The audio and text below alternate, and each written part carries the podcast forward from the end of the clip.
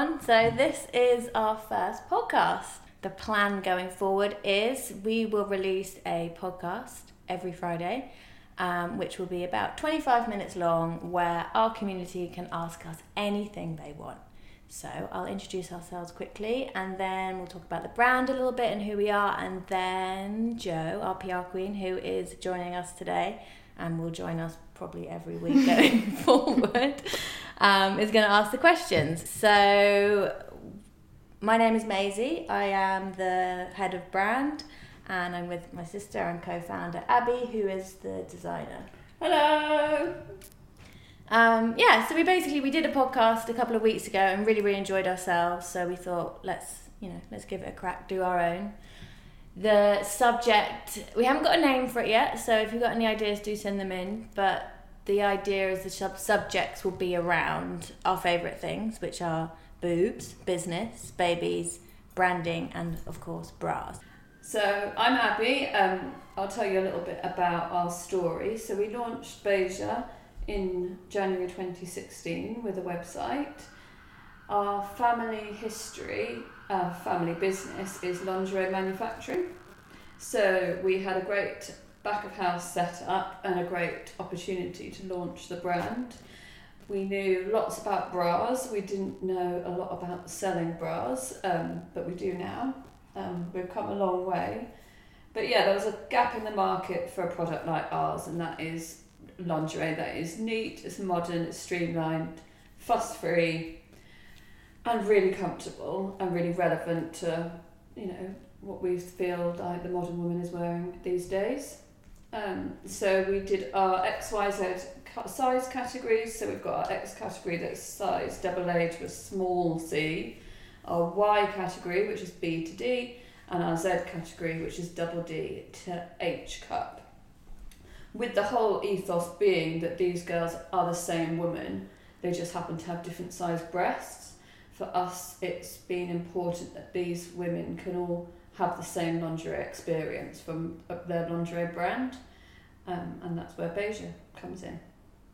Yeah, I guess the most important thing as well about Beija is that we never like to use the word inclusive, but we are aiming for inclusivity as far as we can go. But it did really, really bother us, the fact that an A cup and an H cup, for example, were having entirely different experiences in the changing room, and we just didn't think that was right, fair, or good enough, really. So typically an A cup or a flat chested woman feels like she doesn't deserve the whole lingerie experience. You know, she's got no boobs, so what's the point? And that's not fair either. So we wanted to give her, you know, a real experience. So with our X bras, we design specifically for her, and then with the Zs, who are double D up to an H, she can then buy into the same brand that her A cup friend is buying into. So essentially, like, a group of women can now all go to one place, which is what we wanted to achieve with Beija. So yeah. Should we do the questions? Yeah, hit us. Are you ready? We don't know what the questions are, so this could be interesting. And we're going to do our best not to edit this, so hopefully we won't mess up or say any swear words or anything like that. Okay, so first question is, can you tell us a bit more about your brand logo? Ah, yes. So it is a yoni, which is the Sanskrit symbol for vagina. It is actually this horrible word that we don't like saying. It's not a vagina. Essentially, it's something called a vulva, which isn't the most. I don't know. It's just not a very nice word. We need to get more comfortable with the word vulva, because it is what our symbol means. It just sounds like Volvo, which isn't a sexy word. I mean, vagina is not a sexy word either. We just need to start using vulva more, so it just becomes part of our language. But yeah, it's Sanskrit symbol for yoni.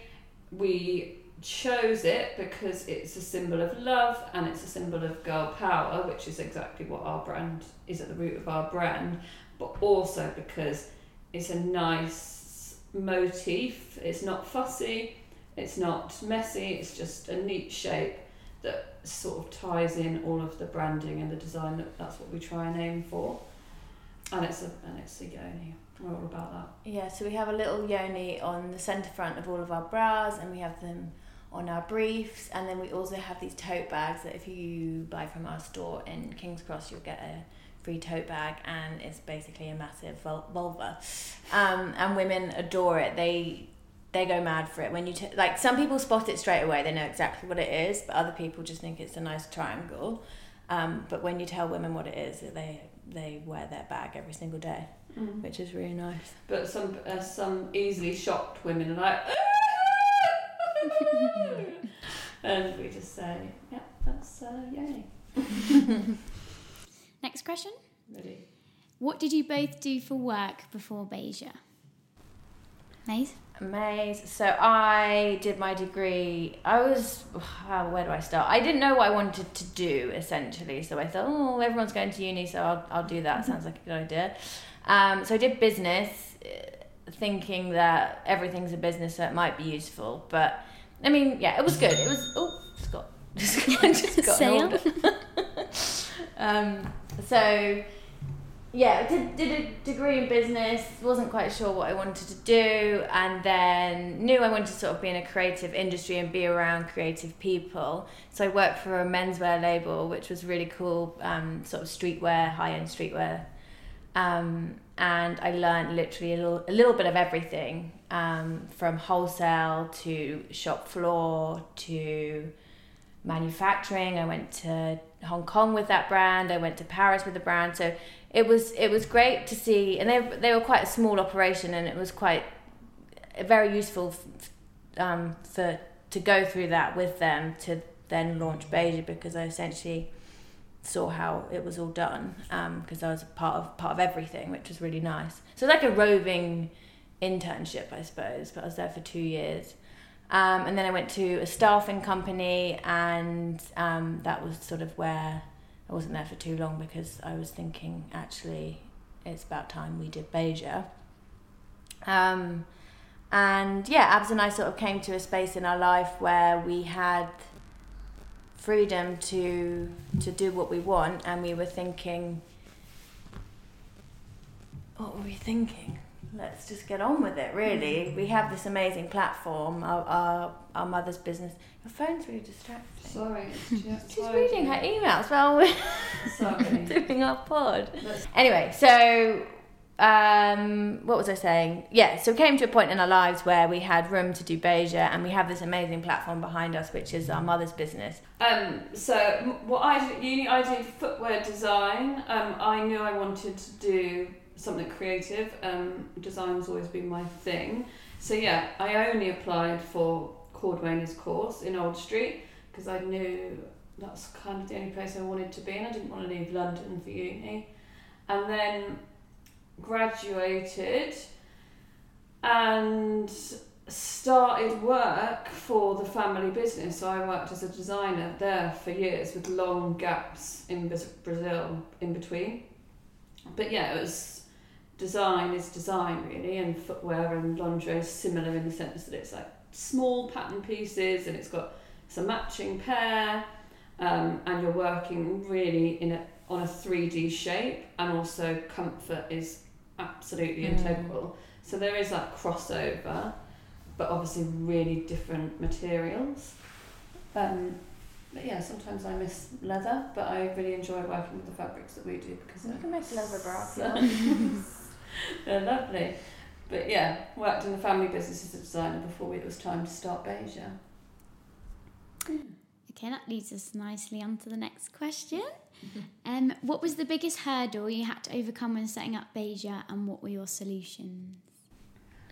What was yours? I know what mine was. Finding a name was really... That was annoying. Finding we thought of our name, and then we were called Beija Flora at the beginning, and then we got one of those letters that says, can you stop being that? And we were like, oh man, we've just printed all these labels, we've just done a nice logo. That was a big hurdle. So we were fine to be Beija Flora in the UK, and then not long after we launched, there was like massive opportunities in the US, and then that opened up a whole can of trademarking issues that we were completely unfamiliar with, and had to really learn a lot quite quickly. And yeah, like Maisie said, we had to change our name, which was an absolute nightmare at the time, but we got through it and it's fine and it's better. Yeah, it just meant we cut off the floor, added in the London and... carried on. Yeah. But we did have a period where we were like trying to think of a new name for ages and we were coming up with all sorts of weird and wonderful things. And it was really difficult because essentially every single word is already taken to some extent in some category, blah, blah, blah. Anyway, yeah, that was probably the biggest hurdle, I think. Yeah, I agree. At the beginning. What were some of the names you had thought of? All sorts, like made up weird words. Yeah, like, I can't even remember. No, I can't remember. It was a really hard time, we sort of blanked it out. Another really hard spot was, they're opening that first shop and all of the shop fit out. That was a really trying time. Mm. And we also had two brand new babies at the same time. So that was a rough patch. We're glad with what we got, but we had a bit of a difficult team that were actually doing the works and it was hard to manage. But going forward, we know and we learned that we're just going to work with women constructions people going forward. Yeah, women contractors. We essentially, when you have a small young brand, you don't have much cash at all, so you're doing everything cheaply as you can, and then that often means not as good service, which is a real shame. So we were at the back. So I think the contractors that we picked, they had a big coffee shop contract going on, so they had to open all these coffee shops, and we were just like not important to them at all because, but we got through it. We were covered in dust and had newborns, but breastfeeding and hard hat. Okay, why don't more companies make more inclusive sizes? Oh, absolutely. This is a hard one because fundamentally, baseline, it's expensive. That's the reality. All of your cash is tied up in stock. So if your cash is tied up in a huge size range, ours is already enormous, and we don't do the J cups or the K cups, anything like that. But yeah, it comes down to cash.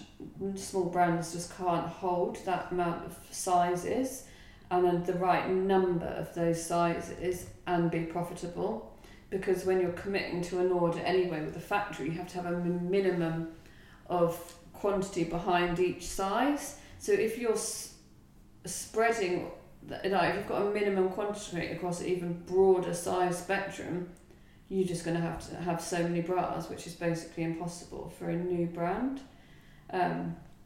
It's getting better. I mean, we're lucky in the UK, I think, with what you can get on the high street. Obviously, the styling might not be what you're after, but you can get a decent fitting bra in really big sizes and tiny, tiny bags. It's just the styling might not be what you're after. But yeah, that's what it comes down to, is small businesses need to make money to survive and pay their staff and do the things they want to do. And it's just really hard to do that if you're spreading yourself too thin. Yeah, and it's about... So we did do 27 sizes and now we do 42. So we introduced a double F, a double G and a H cup. Yeah. 27 from 42. So before...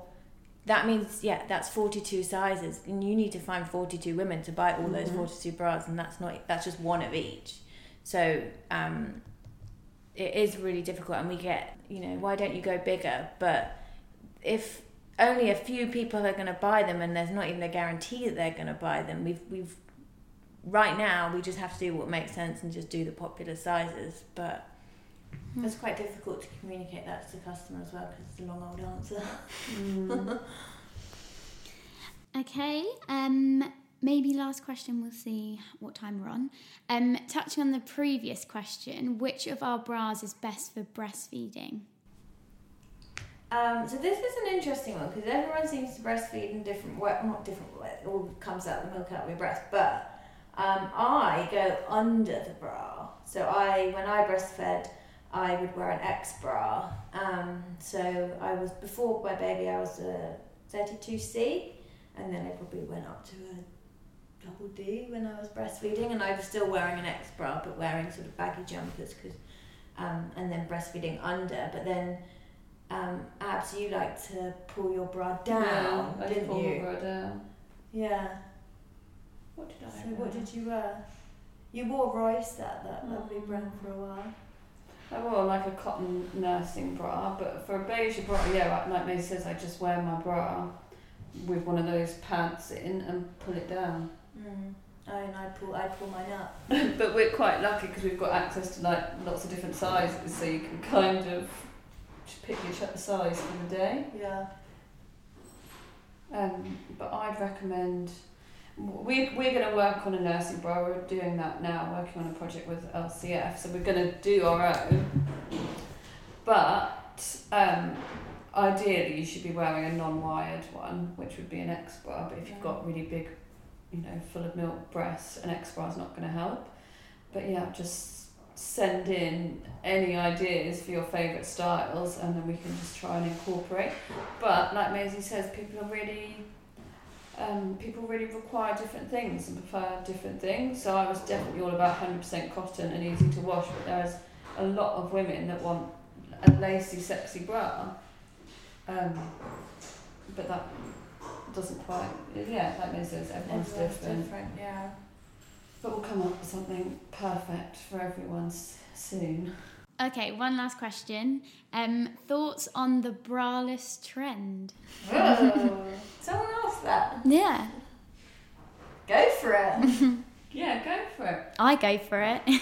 I've got a friend that goes for it and she looks great. I mean, it's quite like shocking because they're quite swinging swinging away, but she looks good. For me, it's not comfortable, but I think if you're comfortable, absolutely go for it. Yeah, I mean, why not? I think it would be a cool movement for women to be free in that way and to have the choice and not have those pressures of feeling that they have to wear a bra. If they have that and they don't enjoy it, then let's make a world where women feel comfortable not wearing them. Amazing. Yeah. Imagine if they wore like the wrong top and they just sort of came out there. So let's peek down the bottom. Yeah, we're fully here for the braless trend. Oh, another. Cha-ching. Yeah, so I have the sales weren't too good last week, so I was feeling a bit low, and then I turned the sounds on my Spotify app, and it gives me a little boost throughout the day. Yeah, so I really enjoyed that. Did you enjoy that, Abs? Really enjoyed that. All I've got to say is, yeah, there's lots of events happening in the shop, so please just make sure that you're following on Instagram and try and come down. Summer in cold drops, or spring in cold drops, is always great. So we've got International Women's Day on the 8th of March. We're doing a little giveaway thing, and then we've got Mother's Day, so there's loads of fun stuff. We'd like to meet you IRL. Yeah. I hope you enjoyed our first podcast. Yeah, we felt a little bit nervous, but we'll soon warm up, don't you? Thanks for listening. Want to teach it to me?